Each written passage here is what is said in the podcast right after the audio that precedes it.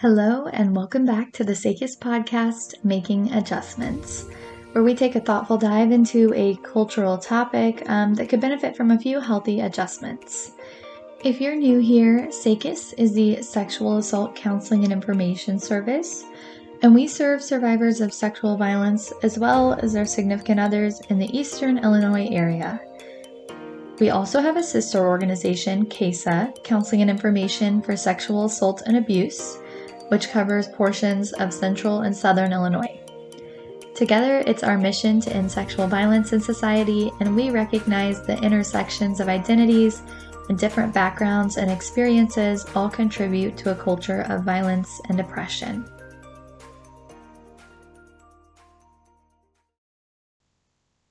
So, happy December, everyone.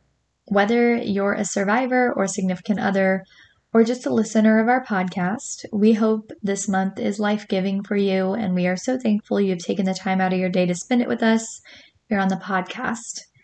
In lieu of our general format, where we discuss a specific current event or a hot topic related to sexual assault, we thought that it would be timely and helpful to take this month's episode and talk a little bit about something that might seem very basic, but is actually a stressor each and every one of us face every year and that is making it through the holidays.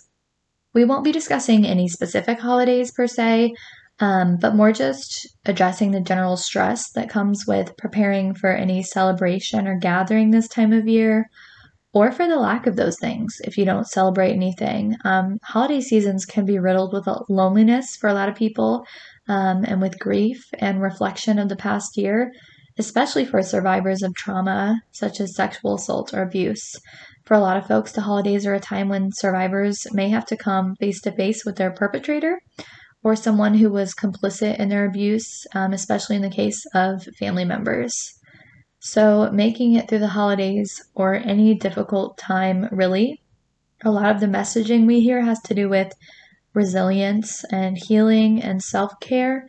And that's all great, except I know how hard it is to do those things. Um, or to know where to start when we feel like we're already struggling or we already feel alone or helpless or powerless or anything else like that. One thing that I remember hearing um, and believing for a long time was do whatever feels good to you. Um, and at face value, that really is a great plan. But just in my own personal experience, doing what I thought would feel good when my mental health was in a state of emergency was absolutely not what was best for me. It's nothing that I feel ashamed about, and it's nothing that you should feel ashamed about either if that's where you're at. My mind was working against me, and I literally just wasn't capable at that time of making a good decision for myself. And when I didn't want to do anything or be anyone in the world, what I thought would feel good was staying home in my pajamas, eating a whole package of break and bake cookies, and binge watching Netflix for hours on end. And don't get me wrong, I think every once in a while we all need those days. Coping with your anxiety or depression or anything else with like food or comfort shows is it's it's okay and it's a normal reaction. Um, but what I found was that the days I spent doing those things, doing what I thought felt good, were the days that I actually went to bed feeling even more numb and more empty and just gross they didn't really do anything as far as helping me to feel better goes. And the thing is, when our minds aren't in the best shape and our bodies are feeling tired or weak or used, we have a tendency to believe lies in our head about ourselves and our healing um, and what we're capable of. And it's just easiest at that point to doubt our own power to change or to get better. So, for the majority, no one is choosing to stay in a bad place. I think we all want to heal and live better lives. But after an experience of trauma, it becomes much easier to slip, um, most times unconsciously or unwillingly, into unhealthy habits or ways of thinking and to get caught in those cycles. So, I've had to challenge myself to stop believing those lies in my head about myself and to face the truth that I'm totally capable. Um, and you are too. And that resilience and strength don't build up in us when we do whatever we feel like doing. and have those lazy days all the time and when we just completely check out of our lives. It happens when we make the active choice to participate and connect with other people and to rest well. And when I say rest well, I mean instead of just like laying on the couch or laying in bed all day, like I usually want to do, we can think about what actually brings us a sense of peace or some reassurance when we're struggling and make the difficult decision to do those things and see them through. So, on the topic of finding good ways to rest and take care of yourself, a huge topic um, around the holidays and just in this pandemic has been self care. So, there are a lot of ideas about self care, and maybe some of the ones out there aren't as helpful as others for survivors specifically. So, recently, the Cleveland Rape Crisis Center released a list of self care ideas submitted by actual survivors of sexual violence. And these are things that either help them to cope or to move forward in their healing journey or feel like they regained a sense of self and power. So, one of the first categories um, was self expression as self care. Survivors shared some things that got them through were just taking the time to write down their experiences, write their story. Others said it helped just to talk to someone um, about how they were feeling, whether it was a counselor or a trusted friend. A survivor shared that she got a tattoo to remind her of her strength, and I really loved that idea because it could be just a little drawing that inspires you, a message in the handwriting of someone you love. It could be a quote, a mantra, a song lyric, anything really.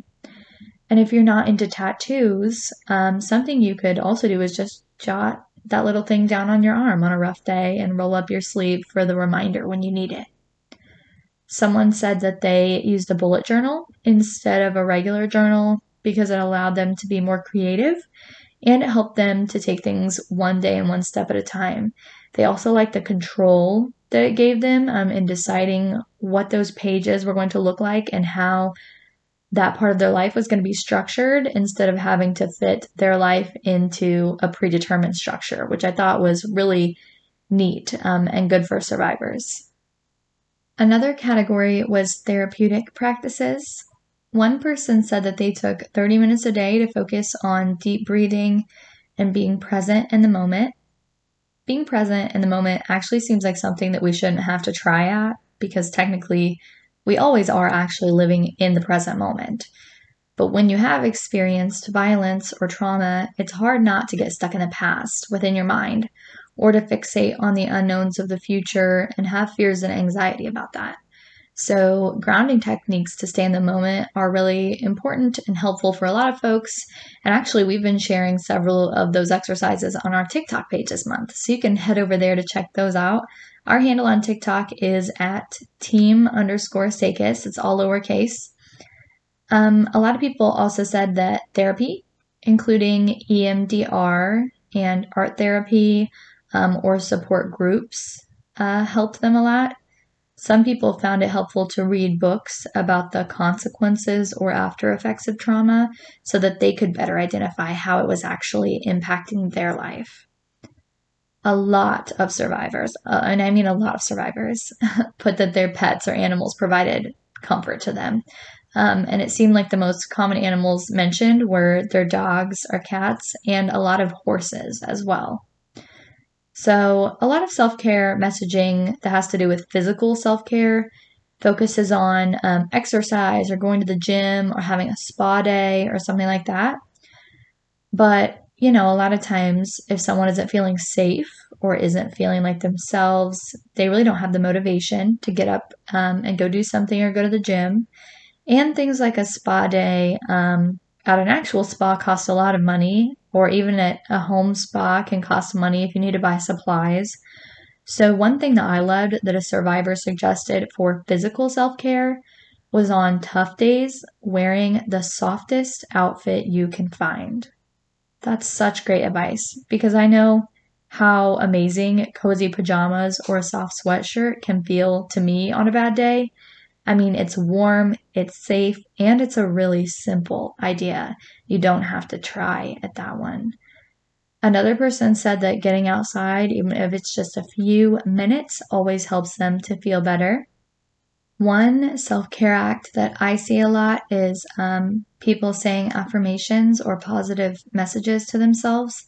Um, but instead, a survivor said that they like to listen to other survivors' stories, um, like on YouTube or TikTok or on blog posts, because it reminds them that they aren't alone.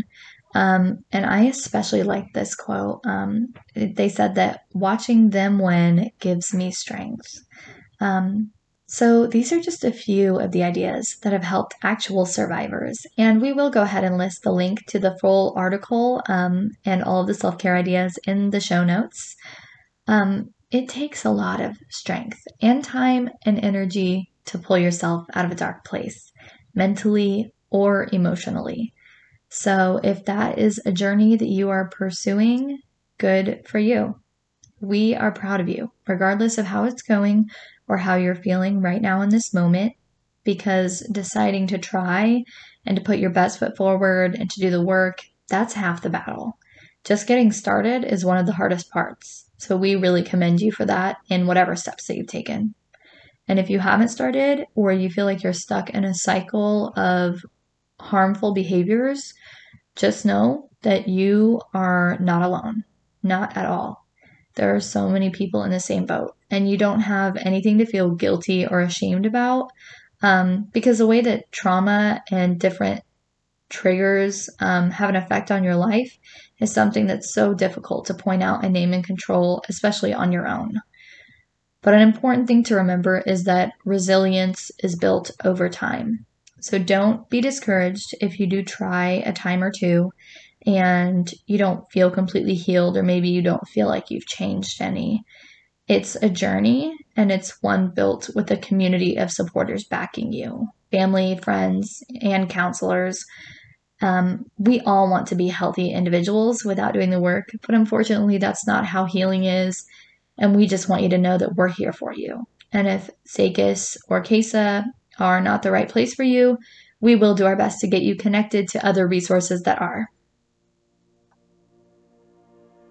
Thank you so much for joining us today. I truly hope that this was helpful, thought provoking, or at least a bright spot in your day.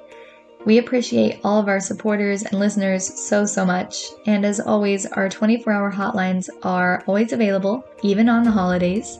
So you can contact the SACIS hotline at 888 345 2846 and the CASA hotline at 866 288 4888. And that's all for this episode of Making Adjustments. We hope to see you in the next one.